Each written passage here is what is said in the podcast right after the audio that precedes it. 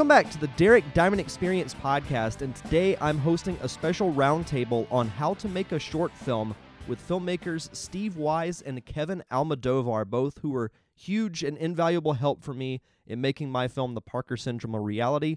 We go through the entire process of making a short film, things to look out for in pre production, having a backup plan for your shoot in case something goes wrong, the importance of networking in your film community, things they've learned from their past experiences, and of course, a couple of funny on-set stories. This was a really fun chat. It was one I was looking forward to having for a while ever since I planned it. Uh, both, like I said, have been a huge help to me. I always learn something new from them every time I talk with them. If you're an aspiring filmmaker, you'll definitely love this roundtable. So, without further ado, here is the short film roundtable with Steve and Kevin.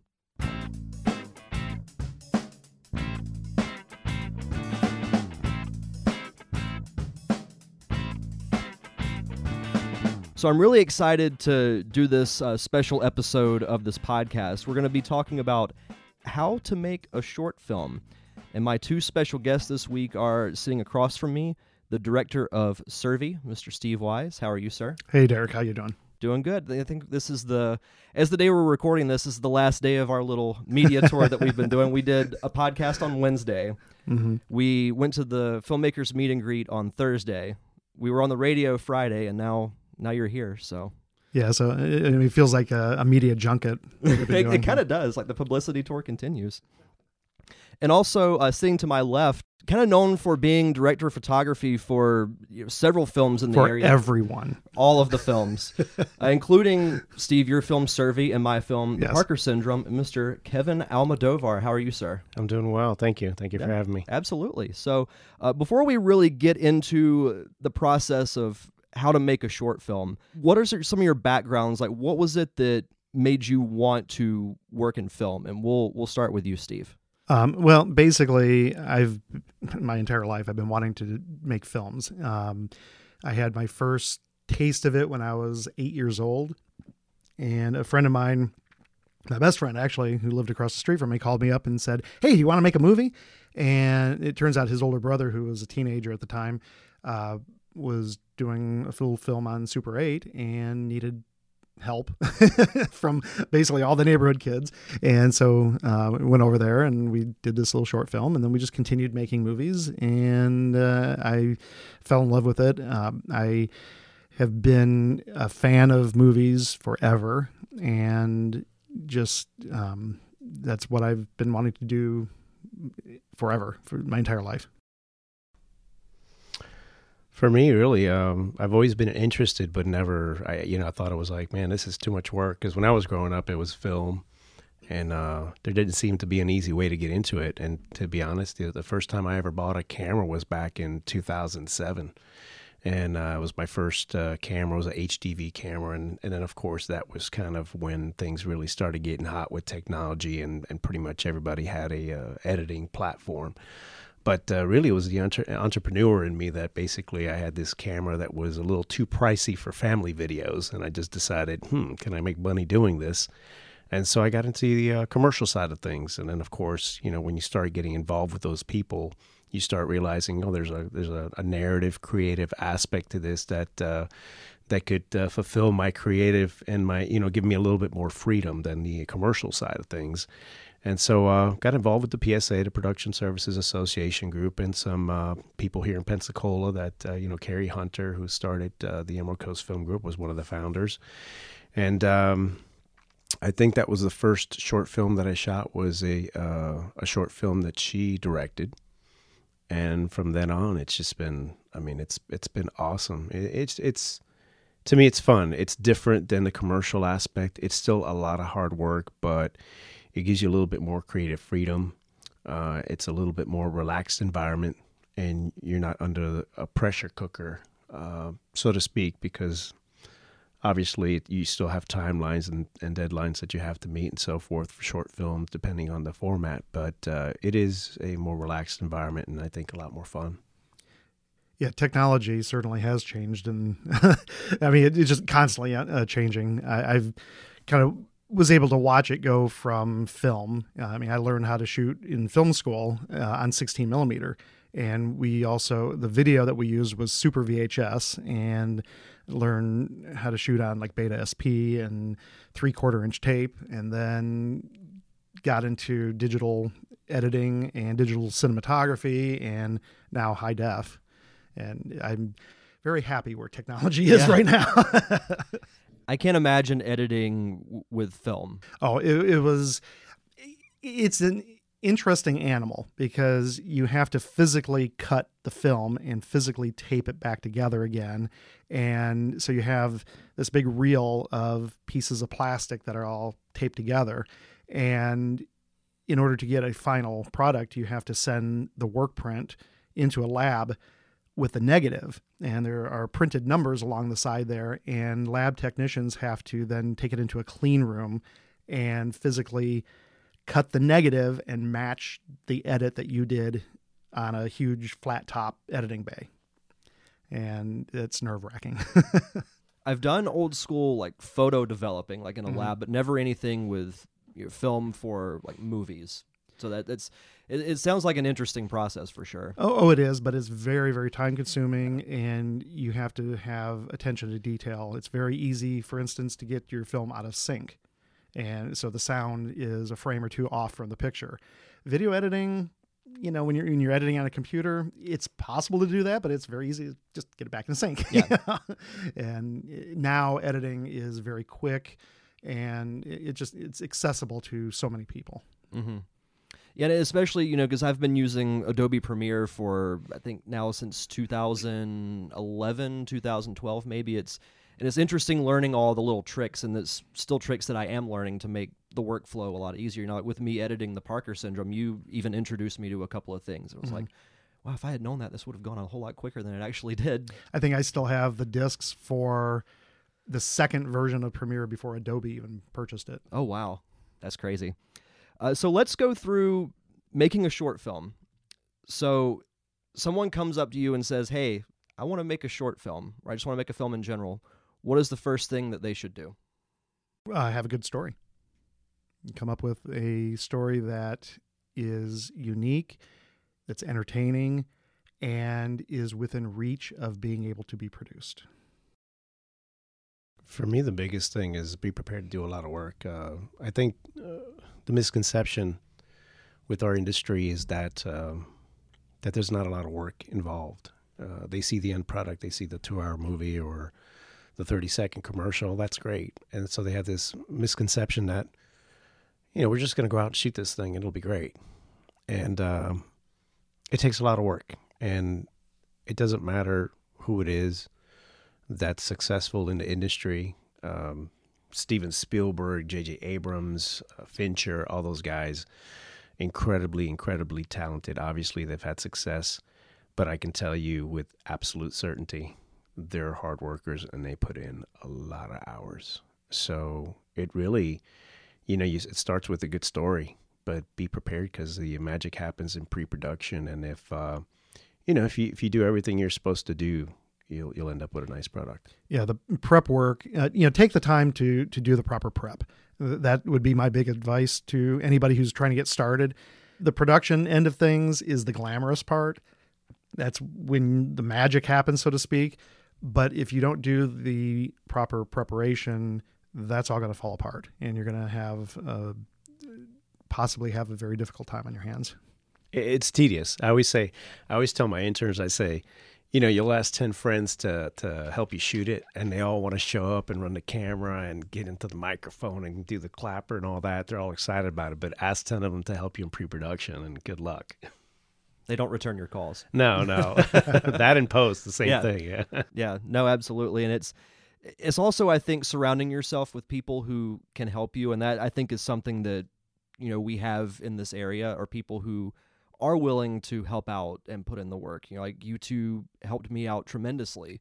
You know, with with my projects, I remember writing the first draft of the script, and I sent it to you, Steve, and said, "How can I make this better?" And knowing your background and working with you before, I knew that you would give me the proper advising. You know, well, you need to work on this. You know, A, B, and C, and then from there, I I think I lost count of how many times I went over to your house and Mm-hmm. You know just went through like setting up the schedule. Oh, I think I have that listed somewhere. keeping keeping track of all. So, sticking with the, the pre production side of things, there's also casting. And I know that's something that we talked about on Bill's podcast is that, you know, it, kind of varies on the project, you know, depending on your needs, like as far as what type of characters you need. Do they need to have a certain amount of, of interaction, or not interaction, but certain chemistry? Um, and also, you know, finding the right crew and everything. So, what's been your guys' experiences with, you know, like casting and finding proper crew for what your specific needs are. I, I'm, I want to address something really quick about the script, and Mhm. I, and don't, Yeah, don't quote me on this because I, I think it was Mark Twain that said great stories aren't written; they're rewritten. And so scripts are it's like woodworking. You just don't chip away at wood and just leave it like that. There's you know the sanding and and gluing and painting or staining whatever. And a script is very much in the same way. It's like you just don't write one draft and let's go shoot it.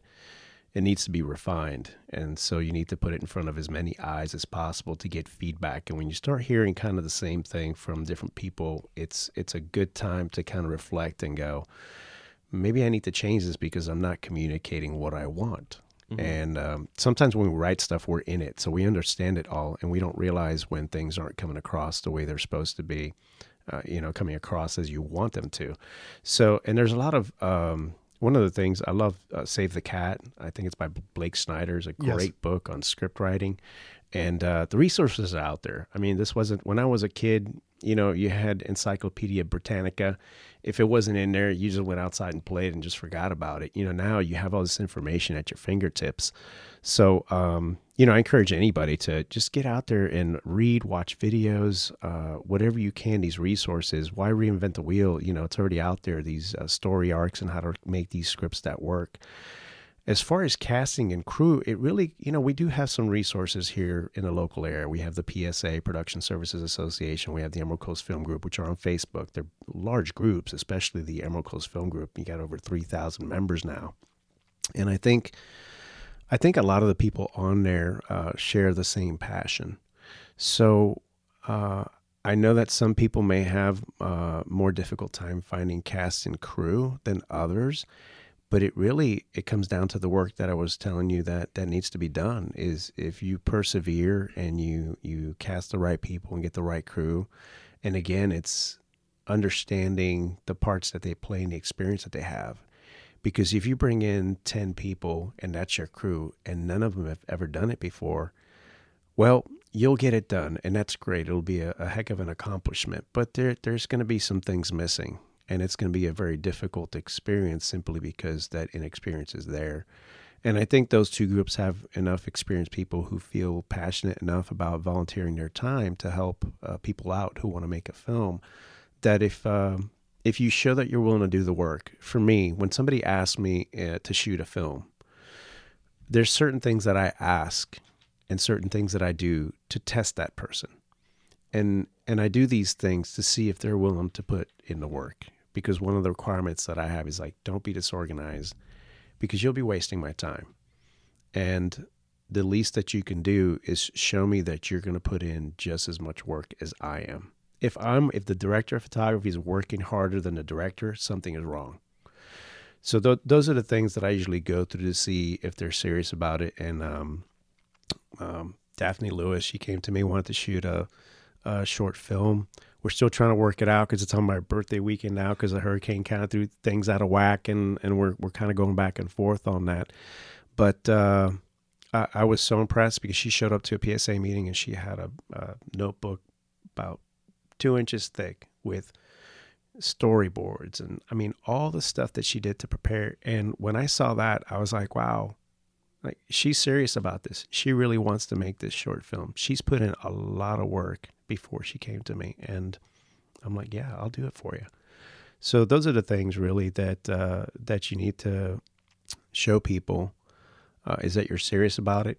I tell my interns, you know, when you uh, send out contracts, forms, call sheets, things like that, people start it, it becomes real to them. It's like, wow, this person's putting in a lot of work. I, I better not flake out. I better not say I'm going to do something and not be there. So it, it really comes down to leadership. If you're going to be a director, put in the hard work, and everybody else will follow you. And l- let me address also as far as um, talk about the Emerald Coast Film Group. There's something that I, took me a long time to learn because I'm not, even though I talk a lot, I'm not a natural um, party goer, if you will. And so the word networking was kind of um, taboo for me for for the longest time. It's something I'm still having to kind of force myself to approach people and say, "Hi, I'm Steve Wise, and I'm a filmmaker. And who are you? And what do you do?" Um, schmoozing is not something that comes natural to me. So, for but that's something that's really very important in this industry and is to get out and meet people. And you know, the term networking doesn't have to be superficial. It doesn't have to be, "Hey, I'm trying to sell myself on you." But it's just a matter of you know go to the the Emerald Film Group meetings, go to the PSA meetings, you know go get online, start interacting with people, get your name out there, get your face out there, and get people to know you because then you can start meeting people that might share that vision and share the passion that you have. And you know if, if they have a project that they they need help on volunteer your time because if you're helping someone else out they're going to be willing to help you out Yep. And and to reinforce that thought, Steve, one of the things that I try to do is when somebody helps me out on my projects, I do my best to try and help them out on their projects. And two things are going to happen if you show up to set to help me out. I don't even know you. Either I'm going to be there for you when you need help with a project, or if you really impress me, I'm going to put you to work.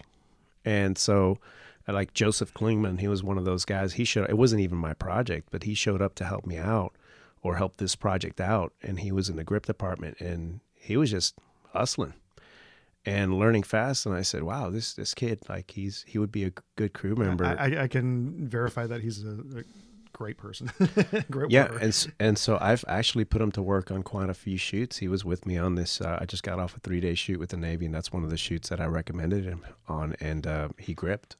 So he's actually um, getting some work now, and um, and just you know, if if you shine on set, whether it's paid or not, it it'll pay off because people will notice you and they'll say, "Hey, I want that guy on my crew whenever I have this paid gig."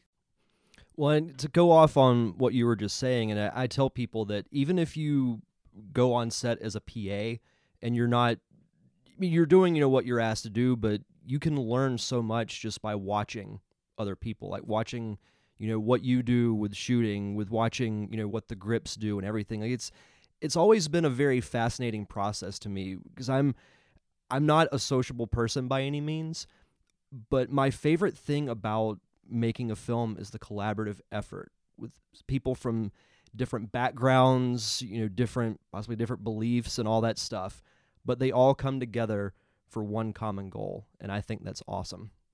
And I, I think you know the the networking, like going to the meet and greets, going to the meetings, is is so important because in this area, that's how you get on local projects around here. That's how you meet people who, you know, it's how I think I met you originally, Steve, was at one of the meet and greets right before the first Pensacon, mm-hmm. and look what that turned into. I'm so sorry. well, it, it, it, truly is collaborative. It is, you know, I always have a saying says, no great film was done by one. And the bottom line is that uh, not everybody is a social butterfly, and, and obviously we all have our, our anxieties about that. But the bottom line is that you kind of have to get out there and you have to shake hands and you have to meet people. It's uh, it's really tough to uh, get people to get on board a project without that face to face. And like you said, it's volunteering uh, on passion projects where they can start kind of gaining a little bit of knowledge of what does it take, you know, oh, I got a call sheet, I got to be here at a certain time. It takes this much time to set up. It's not just going and shoot. We got to light it. We got, you know, gear. We got set design. We got sound. We have, you know, talent. And it really is a truly collaborative effort. To me, it's it's like a ballet, and all the pieces have to move, you know, in sync for it to work. And uh, if one of those pieces isn't in sync, it can really cause some problems for the project. And you know, the filmmaking community is not huge. And in, in particular, along the Emerald Coast here, it, it's a very small, tight knit community. And you get to where if you don't know people, you know people who know them. You know, Mhm. and I had a laugh last night. I stopped by a film set that was uh, being uh, that was going on. Uh, a couple people that I know that were were doing a little short film. So I just stopped by just to say hi and see how things were going. And um, one of the crew members came up to me and introduced himself, and I said, "Hi, I'm S- I'm Steve." And I said, "You know, introduced Steve Wise." And he looked at me and said, "Oh, you're Steve Wise." Like, yeah. You're a local celebrity. Can I get your autograph? right. So, I mean, obviously, he knew me from posting on the Emerald Coast Film Group or had heard about, you know, me through other people. Um, it's not that hard to get your name out there among this community. So, do it. and it's grown. It's grown a lot. From uh, when I first started, it was really small. And obviously, when I first started, Facebook was just kind of gaining traction. It wasn't what it is uh, today. So we've actually had a lot of people that we didn't know existed, and now we're being connected with those people. And production has grown. I mean, Yes. if you, you talk about Vivid Bridge here in Pensacola and Calliope Films, you know, Krista Dalla, um, they're doing some phenomenal work, and they're they're actually getting some of the work locally that I used to work on from productions that were coming in from out of town and and that was always that always sat really bad with me that I would I would be crewed up but I'm thinking to myself this this work should be done by a local production company. And so it's grown so much that you're starting to see now that uh, that the local community is starting to realize there's some talented people here. And we don't need to get the guys from Atlanta or LA or New York to get us a, a quality product. And it's it's really neat to see the growth Well, and even you know, five years ago, from that first meet and greet that I went to for Emerald Coast Film Group, it's even grown since then. And like you Oh, yeah. said, having Vivid Bridge and uh, and with Chris Chadala and other groups that I've seen grow, especially over the last I think two years, especially, has just been awesome. Uh, I think that also factors into uh, finding locations for your film too. Is that don't be afraid to you know use your resources whether it's people you know from the Emerald Coast Film Group or people you might know, you know, outside of it, because that also branches out into the um, kind of getting over your anxieties. Because the the house we used for the Parker syndrome, they were two friends of mine that I had known for a long time. But I, I even had anxiety of saying, "Hey, can me and like 15 other people invade your house for a day?" And as soon as I mentioned, I just simply asked, "Would you mind if I use your house for my film?" They instantly said yes, with no questions asked which I th- w- was a lot for me because it was like you're not even going to ask like how long we're going to be there, what we're doing. So don't and I've shot in uh, businesses locally too, where we just go in and say, "Hey, we've got this short film. We need a location that your place is good for, and we'll be here for X number of hours." And a lot of times they say, "Yeah, sure." And uh, the other piece of advice that I have for anybody who maybe doesn't have that skill set, and there's like no way I can't talk to people. It's just it's a big thing for me. Um, you just you find that person who can, and become really good friends with them. And if they believe in your project, then maybe they can handle that aspect of it. But finding locations, you know, and that's when I remember I had an intern that was getting ready to shoot her short film because that's part of their internship. And she came in and I said, Here's a list of people that you need to call. And she said, uh, I gotta call people. I can't text them or email, you know. And I was like, This is a skill you have to have in this industry. Even if you're an editor, you're gonna have to get on the phone sooner or later to talk to somebody. voice conversation is always better. Yeah, it, it is, is, and yeah. it's going to be uh, a lot more efficient in certain uh, uh, scenarios. But yeah, um, getting out there, especially with locations, finding locations, finding cast, finding crew, um, and being realistic about your expectations, because uh, you may have a script. That's one of the things that I, when I read scripts, I go, "This is going to be very ambitious. Um, are we are we going to be able to pull this off?" And so those are the things that we have to be sometimes realistic about and either change the script or find a way to get it done. But you have to be realistic about no budget films. Mm-hmm. Yeah, and one of the things, uh, getting back to you know, kind of calling people, is doing film production. It's a lot more than just the creative. You know, that's why you have the producers that walk away with the Best Picture Oscars, they put in all the work to make the creativity happen. Yes. And if you can pair yourself, if you're a creative person, if you can partner up with someone who is a producer type, meaning good with logistics, good with budgets, good with communicating with people, good with organization, who still loves movies but may not necessarily have the skills to stand there and tell actors what to do, um, you're you're better off. And it, it's really nice when you have someone like that that you can partner with if you if you are a creative type. Um, but the thing is that there are so many different jobs in film production that you know right now it's it's almost expected that filmmakers know how to do everything. You know how to shoot, you know how to light, you know how to edit, you know how to do sound. And there's to some degree there's specialization also that if you know, okay, I've got a short film and I, I have to have these positions filled, go out there and find out who can do that. And find someone who is good at running sound, for instance, and bring them on board and say, hey, you know, what can I do for you to have you work for me? No, I I definitely agree with that. Um, as far as so like you know the script is done, you've casted your actors, you've got your locations, you've got your crew narrowed down. Then we have the actual shooting process, principal photography. Uh, can you guys go through some of your experiences and some things that you might have learned that you could tell people, you know, possibly to watch out for that might be doing it for the first time? Well, again, be organized. Um, make sure that you know what your shot list is. So you as a as a director, you come in and you have a vision and you have the script, but know what you're shooting. You know, plot out. Okay, I've got 15 shots to do today. How long is this going to take? How many different setups do I have? Can I light in one direction, you know, kind of a block lighting thing, and get all the shots from that angle before moving on to a different angle that we have to set up lights differently. Um, can we group everything in one location together? And in this, a lot of this comes into the pre-production, like we talked about earlier. Get it all set up in advance, so when you show up on set, you have the shooting list and your shot list and the order that you're going to be shooting in and everybody's on the same page as far as the master plan going into it. I think uh, the more you do in pre-production, the more you prepare, the less anxiety you're going to have on the day of the shoot because you you know you've kind of covered it all. And I think the biggest part is trying to anticipate what could potentially go wrong. Something will go wrong. It, oh, something always, always goes wrong, yeah. all the time. It's not it's not if, it's when. It's uh, how do you handle that when it does go wrong? And so when you start talking about locations, you know, do you have permission? Do you have access?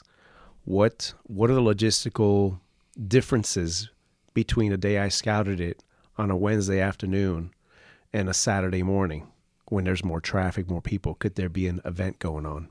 Could there be um, a problem with permissions on the weekend? Things like that the sound conditions. we were yeah. we were filming a short film one time where we needed an empty street, and there there was a uh, series of roads out behind the university that was perfect. It was out in the middle of nowhere, no traffic, and we're shooting on a Saturday. And the day that we're shooting, it was nonstop traffic through there. And people were driving by, honking their horns at us and yelling out at us. Somehow, we ended up shooting around the sound, but it became very difficult because of the situation that was present the day that we were shooting that wasn't there when we scouted it. So there's always going to be situations like that that come up. And if you know all your departments and you kind of visualize, visualize the day as it's going to happen. We're going to show up on set. What's the weather going to be like? Are we going to be outside? Are we going to be inside? Uh, what are the challenges? For each department. If you're outside and it's hot, what's the challenge for wardrobe? Am I going to see sweat stains all over the place? That's one department. What's the challenge for makeup? Are they going to be sweating all the time? And is does that fit into the script that they're sweating all the time? You're talking about my film, right? I think you in your film it was okay. Um, it just depends on, on your creative. Same thing, sound. What are the challenges with sound? Um, talk with them You know what what what can they wear, what can't they wear, and if you've decided on costumes, you you kind of let them in on that information, and you say, hey, sound guy, this is what they're wearing. Is that going to be a challenge getting a mic on them? So every department, cinematography as well. Hey, we've we wanted to shoot this way. Well, what's it going to be like that morning? Is it going to be different? You know, where's the sun going to be? Where's your power outlets? Are we going to have rain? Yeah, I mean those are those are all things that you and having a plan B. We shot uh, a huge campaign for Fort Walton Beach Medical Center. Um, we had five commercials that we needed to shoot in five days, and I had planned. Uh, they were all outside locations, and I had a backup inside location for every single one. That's called having a cover set. Yeah. And you you have to because it was a large crew. There's a lot of money, and and we just we could not just cancel. So even even one that was a, a tennis court uh, patient, a successful patient surgery. She was playing tennis on a tennis court. I actually found somebody who had their own indoor tennis court at their home and I asked permission if we could shoot there as a backup location. So these are all the things that the more you plan beforehand, the less surprises that it could potentially come up. Uh, same thing with props. So it really it comes down to, and unfortunately, most of the people who are writing the scripts are also producing. If you can find somebody to help you produce, that is huge because if you're directing and producing, that is a lot. It's a lot to, to keep track of, especially on the day of the shoot because your your primary job as a director is to get on the day of the shoot is to get those performances the way you want them to to really fine tune everything and if you're worried about oh we didn't get the catering order right or this guy was supposed to bring this prop and he forgot it then you're producing and you're worried about that and you're not focusing on the performances And- something's going to give And when I did Survey, um, I was not able to get someone to come on board as a producer. So I ended up having to produce and direct. And I swore I'd never do that again for that very reason. Um, all through the pre production, I was worrying about logistics. Now, I was fortunate enough to have um, creative people that were in charge of different departments that were doing their jobs, specifically wardrobe, props, and the fight coordinator was was working with the actors quite a bit for rehearsals. I was able to have some time to work with the actors in pre-production to rehearse performance. And I was so glad I was able to do that because they came on set fully prepared. But it's still, you know, I think Kevin, I think we we got together like a week before with my massive shot list that was like, ah, you know, what do we do with this? And I felt woefully unprepared as a director.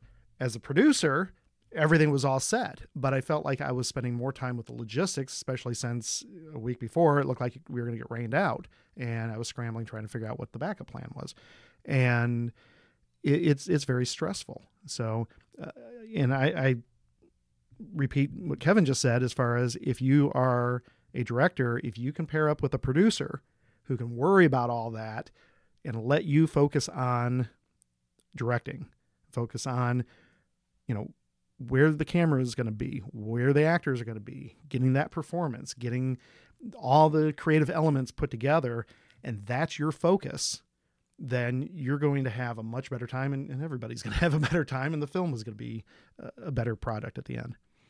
Well, I think to go off on the something will go wrong at some point. I think you should also one have a backup plan for everything and two be willing to be flexible because you know the biggest example that I can think of is day 1 of when we were shooting the Parker syndrome. We had the schedule laid out, but the difference between shooting in December as opposed to shooting in like the summer is the sun sets a lot earlier in December. So we had to move some things around because where the the scenes took place outside.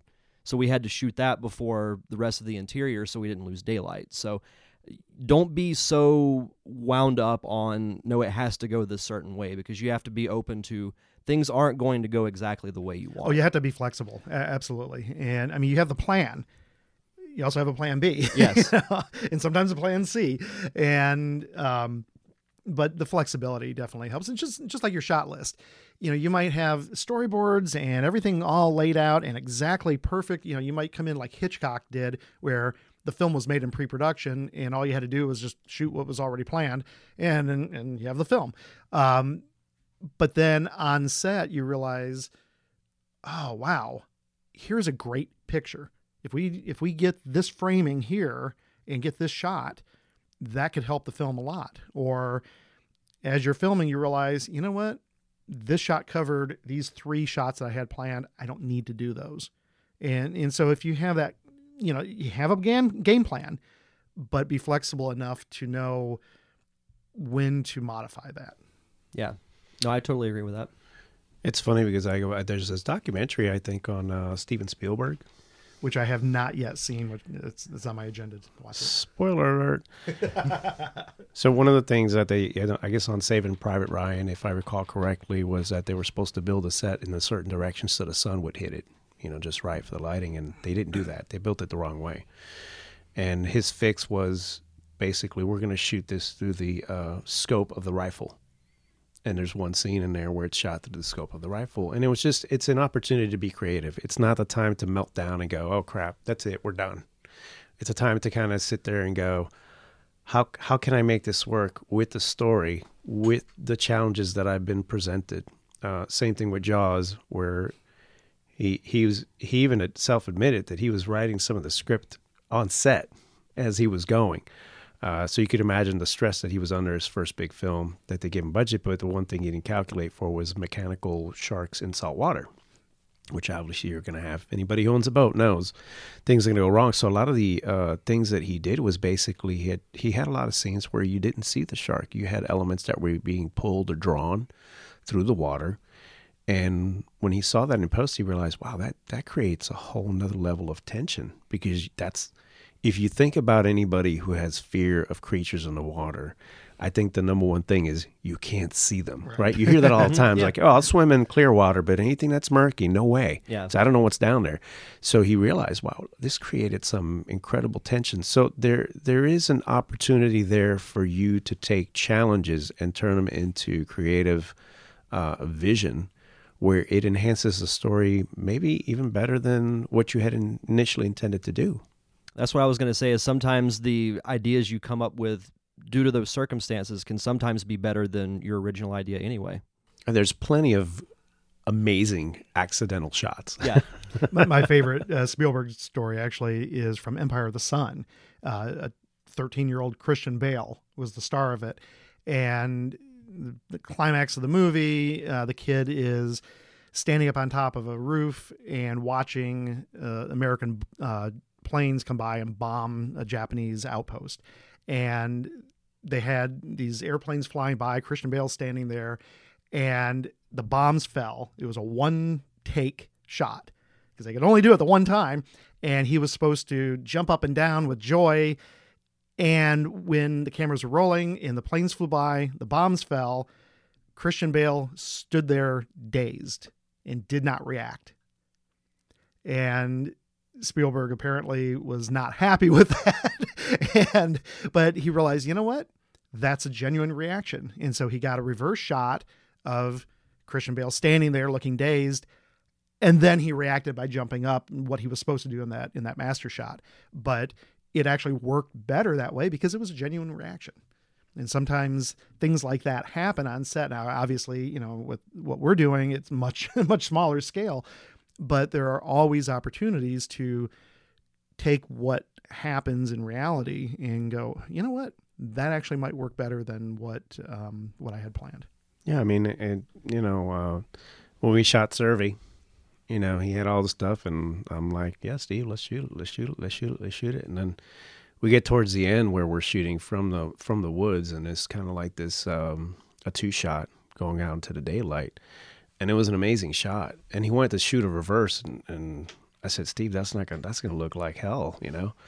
And no, no, I want to shoot it. I want to shoot it. I said, all right, I'm gonna put the camera over there, and, and of course, put the camera over there. He's like, yeah, I don't like this, and um, and and so it was one of those uh, opportunities to say, you know, just to say, hey, Steve, and of course, he was flexible enough to realize that that this was a kind of a magical shot, It really was. And Oh, and I- it's my fa- one of my favorite shots in the movie. yeah, and so so when I saw that and I saw, wow, this looks really good. It looked great on my DP reel, you know.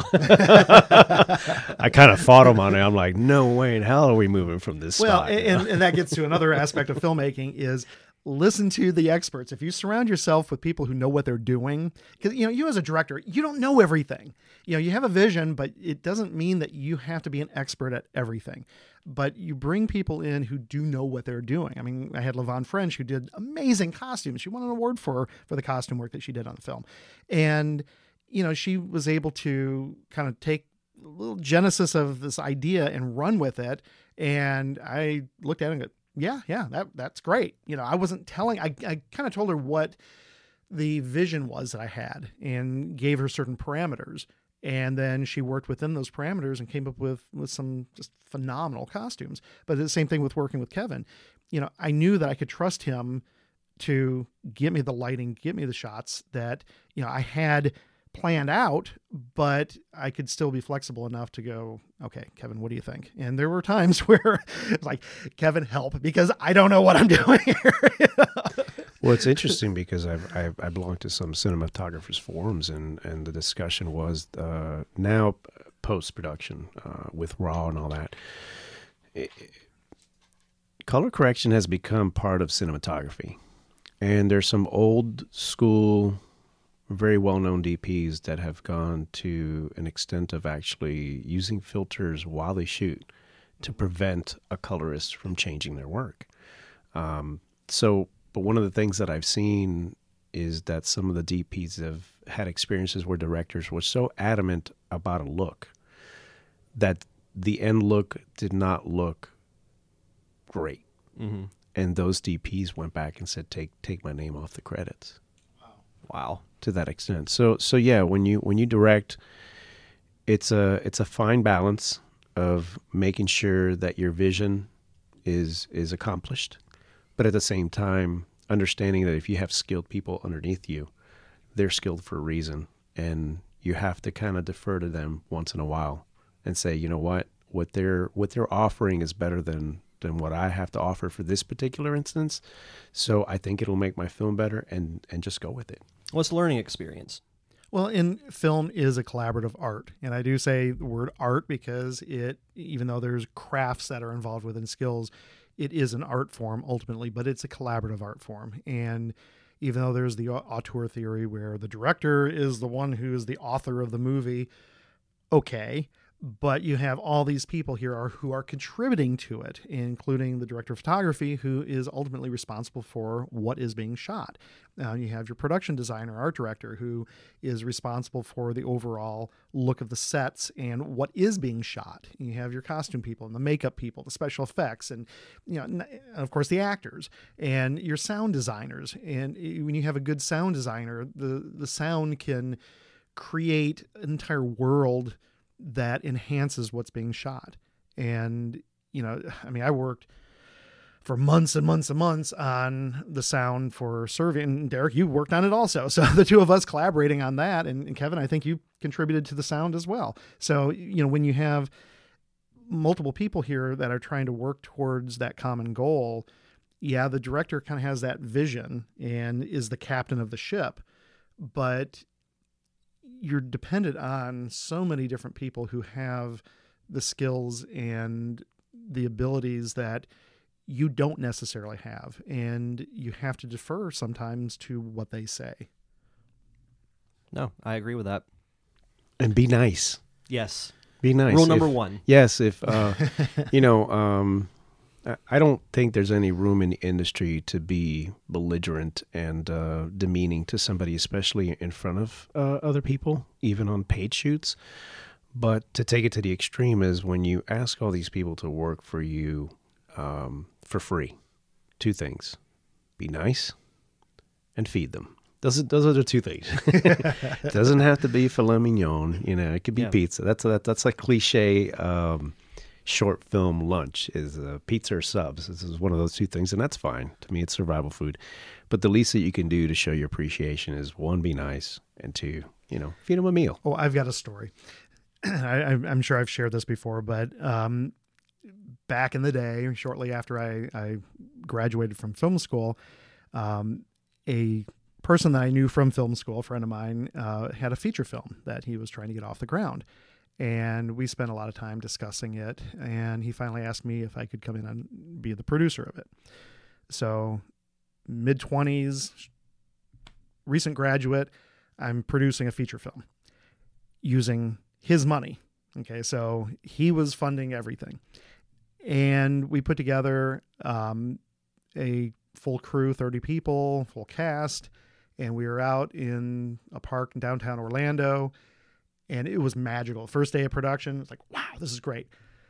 The one thing though is the, the co-producer I had on board, and I told him we need to make sure that we feed people properly. And he said, No, no, don't worry. I've got that covered. I'll take care of the food. Like you, as the director, you're going to take care of it. Well, again, he was using his credit cards to pay for stuff. So I figured, okay, well, whatever. I, I guess you have some something planned. We showed up the first day on set, and he brought out a bowl of cold spaghetti with olive oil in it. Really? That was lunch for the entire cast and crew. Wow. And he nearly had a mutiny on his hands the first day. And we pulled him aside and said, okay, you need to feed everybody really well. And kind of getting back to the uh, be nice part of it, um, the same gentleman, and, and of course, I'm not going to say what his name is, um, he showed up on set an hour after everybody else was there, didn't speak to anybody, grabbed his cast, walked across somewhere else, rehearsed with them. When he was finished, he came back, everything was set up, and he said, Okay, we're going. And just completely ignored the entire crew was that, was there. And they were working on what's called deferred payment, which basically means they were working for free. And um, at the end of the day, he called that's a wrap. He took his actors and went to discuss with them and didn't say a word to anybody else. And we had a little discussion with him also about you need to be there the first, you know, be on set before anybody else, and you're the last one to leave. And you greet every single person who comes on set and thank them for being there. And at the end of the day, you thank everybody before you leave, before you dismiss them. Was this a passion project? Um, yeah, he the the feature I ended up uh, leaving partway through it uh, for other reasons, and um, uh, th- they were shooting at 16 millimeter, and apparently not. Um, I don't know. They they lost some of the film somewhere along the way, so it was never finished. But he ended up uh, cutting it as a short, and uh, it got out there as a short film. But uh, but yeah, it was it was a passion project. But it was just the but the lesson learned was, and I'm sure that he you know moved on from this was feed people well because especially if they're not working for money, if you feed them, they're going to be happy. If you don't feed them, they're going to be miserable and they're not going to be wanting to participate. Um, and if you're not nice to them, they're not going to last very long. No, and, and uh, feature films, I I give credit to anybody who's ever done one, uh, no matter how good or bad it is, because it, it's an undertaking, and I admire anybody who's who's willing to take that on. Uh, that said, my advice to anybody trying to get to that level, or at least that's their goal, is to eventually do a feature film. Do a few short films. Mm, get at least definitely. five or six short films under your belt. Um, at least one that's you know a three or four day shoot to kind of give you an idea of what it's going to take. Because uh, feature films, it's quite the undertaking.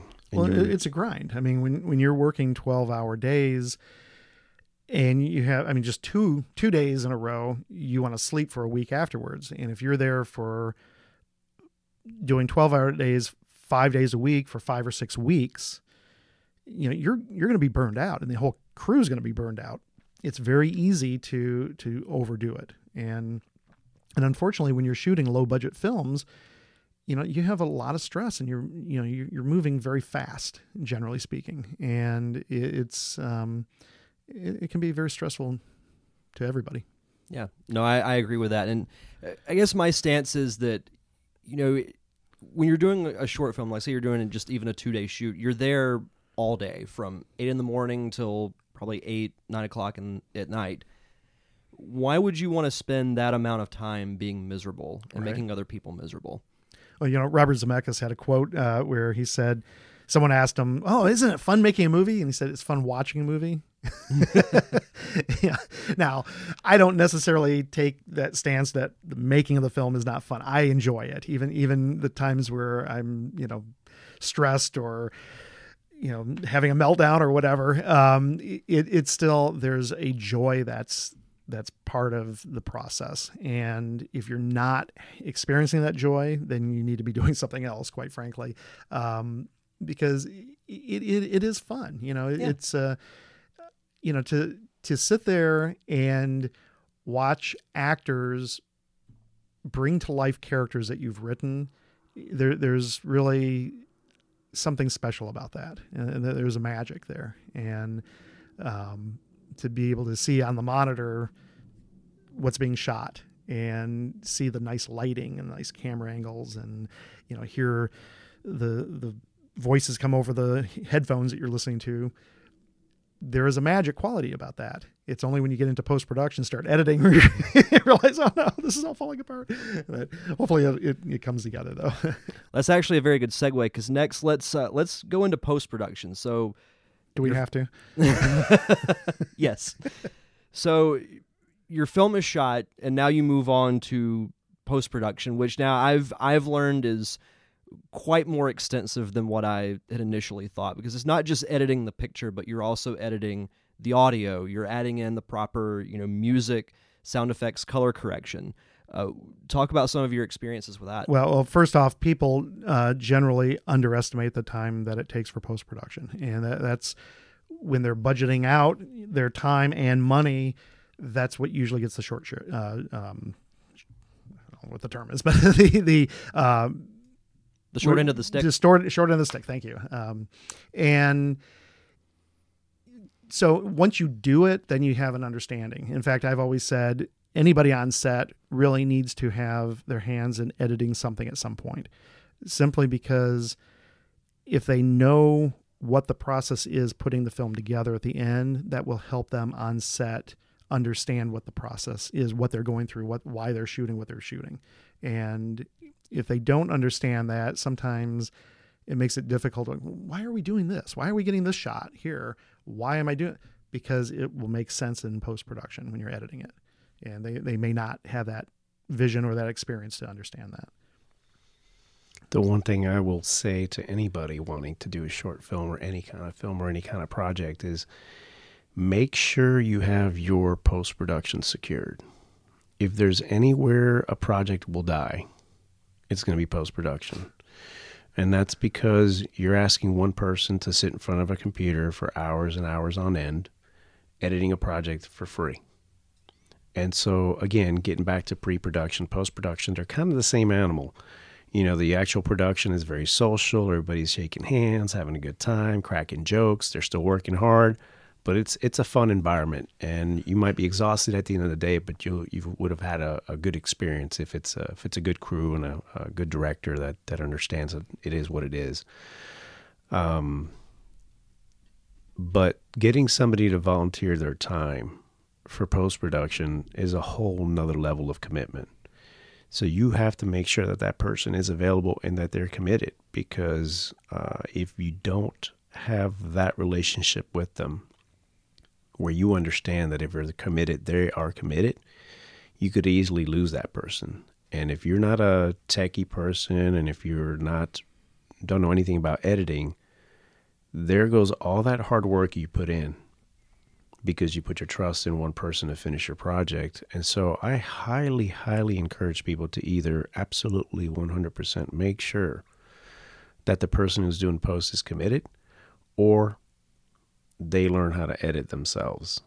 Uh, it may not be great, but you may be able to get somebody a lot easier to polish your rough cut than it is for them to take it on from scratch, especially if it's an ambitious project. So that's just the one thing I got to say is that make sure you have post secured. Editors are storytellers. you know they they have to have a technical skill, but ultimately that's where the film gets molded and is made is in post production. You can provide all these beautiful shots, but if they don't cut together, you don't have a movie. And you know, so part of the process is on set when you're shooting. If you like certain takes in your paperwork that the script supervisor is, is, is logging, they circle the takes that the director likes. And then presumably you're going to be reviewing those shots and say, yeah, these, you know, I like this take, I like this take, and providing those notes to the editor. But to some degree, you know, here again, it's a collaborative process where you you as a director have a vision, but you're bringing on board someone who is also a storyteller and is taking the raw material that you're providing and putting into their hands to tell that story. Sometimes you may disagree with the choices that are made, um, and that's where you have to start. You know, communication comes in to discuss. Okay, I I really like this. This is really what I want to go for, or putting the trust in that person to go. You know, let's see what you can come up with because that other person may surprise you and come up with a different um, sequence of of cuts that you didn't anticipate that could work better. And so it's it's a collaborative thing. Yeah, I think when you have someone like that who is skilled at editing and that's what they do, it's good to have that other set of eyes to look at your Always. project uh, to see Always. to see something that you may not have even seen originally that ends up working a lot better. you know, and just just for the pacing alone, you know, you, you could have, well, you know, Robert Zemeckis again. Let's use use him as an example. Uh, in the film Contact, he had this elaborate one shot, you know, this oner that that he did for this party scene, and the camera was roving all over the place and catching different actions at different times. He was also smart enough to get coverage because he didn't, didn't know if it was going to work. In editing, his editor said, "Yeah, that shot doesn't work, and the pacing needs to be quicker, and it just needs to be tightened up." And so he was able to use these other shots that Zemeckis made in order to cut in to tighten up the edit a lot, and that scene works better because of the editing and that contribution from his editor. And it's, it's going to change from director to director. You know, some directors are like, nope, this is the way I want it. This is the way it's going to be. And rightfully so. They get all the credit, but they also get all the blame. You know, they're up there winning the Oscar, but if it flops, you know, it's all about them. So, um, they, you know, and you have the, the broad spectrum. They may come in and say, this is the way I'm going to do it. They may come in and say, hey, here you go, editor, show me your skills or they may just sit in with the editor and and say, okay, look, I really love what you what you're doing here, and we're going to keep most of it, but on this shot here, I want this, and and it truly becomes a collaborative. Um, and all flavors have had success. I think when you talk about short films, uh, passion projects, it, you know, you really have to walk that fine line of um, dictating what you want because you don't want to be overbearing. Uh, it just dep- depends on the editor too. If the editor is very polished and experienced and uh, wants to make it their own, you have to you have to handle that delicately and say, you know, I really like what you're doing here, but uh, here's what I was thinking, and, and hope that you guys can come to kind of a happy medium as to how it's going to come out. Um, but at the end of the day, most crew members who are in this industry understand that it is the director's film. It's their project, it's their vision. Whether they wrote it or whether they just got hired to direct, you always have to defer to them. You may not like the choices that they're making, but if you don't like being in that position, then you shouldn't be doing what you're doing and you should just become a director. That's the way I look at it. Uh, I do a lot of gaffing, so I work with DPs. My job is to let them know what I have for lighting, let them know how I think it's gonna the the uh, tools we have are gonna work, and I get DPs that are, hey, I want it here, I want it this bright, I want it this, and that's great. I go in and do that, and I got some DPs that'll come and say, what do you got? What do you think? And I'll say we got this, this, and this, and at the end of the day, it falls on them. So if they say no, I don't like that, I'm okay with it. I'm just, I'm an overpaid magic eight ball. This what is the way I call it. It's like just shake that eight ball and okay, oh yeah, does that work? All right, we'll do that. Um, and I'm okay with that because it, they're the ones that that live and die with that image. You know, nobody gaffers don't get Oscars. you know I mean? they don't. Uh, we're we're just a part of the crew that helps the DP, and the same thing with all the other crew members to the director. They're there to defer to him at the end of the day because he lives and dies by that project. No, that's that's absolutely true. So as we start to wrap up, I've got two more questions I want to ask. First, I always like to ask this of any production person. Just off the top of your head, what is one funny on-set story that you guys like to tell people? Okay. Um, when I was a film student, I was shooting my thesis film, and we were surprise, surprise, shooting in the woods, and we it was the woods out behind uh, the University of Central Florida, and there there was like a trail that led off a parking lot, and so we, we were out there maybe mm, quarter mile, half a mile out, and there was this really nice tree that I really liked, and the the characters were supposed to walk up to this tree and look at it, and my first AD forgot something in his car, so he had to go back and get it. So as we're there, and the camera is pointing down the trail. Well, there, it was really sandy, and the sand was bright white. So we took a bunch of just dead branches and piled up, maybe about three feet high, um, in the distance to cover up this white sand, so it didn't really have this bright spot in the picture. Well, as we're rehearsing the shot, you know, the camera's pointing down the trail. Here comes a car driving down the woods. And I thought maybe it was my first AD not wanting to walk back. So we're watching it, and it drives into the pile of dead branches and stops. Car door opens, and this guy steps out wearing a pith helmet, and he pulls out this giant butterfly net. And we're all just like, what? This is surreal. what is going on here? And he starts walking into the woods carrying this butterfly net. And so I called out, uh, Excuse me, sir. I don't know if you realize, but we're filming a movie here and you're just parked right in our shot. Would you be able to move your car behind that tree over there? And he grumbled and got in his car and moved the car. And as he was walking away, he was he mumbled very, very loudly so we could hear that he had two thousand dollars worth of equipment damaged in the woods because of people what that had to do with us out in the woods shooting a movie, I don't know. But just, you don't expect someone to drive in with a car in the middle of the woods and get out with a butterfly net. So, yeah. should have started rolling. Yeah. we got to get this. Nice post credit scene. Kevin? Um, I think probably for Walton Beach Medical Center, we were shooting this scene um, where one of their patients was a farmer, and we kind of wanted the the uh, creative director really liked vintage cars. And I had made some phone calls trying to find one, and I'm just drive. I'm driving to scout the location, and my daughter in the back, and I'm driving through Shalimar, and I see this old Chevy vintage pickup truck, and I just I make a U-turn, and I pull up next to the guy, and I'm like, "Hey, you know, uh, is that your truck?"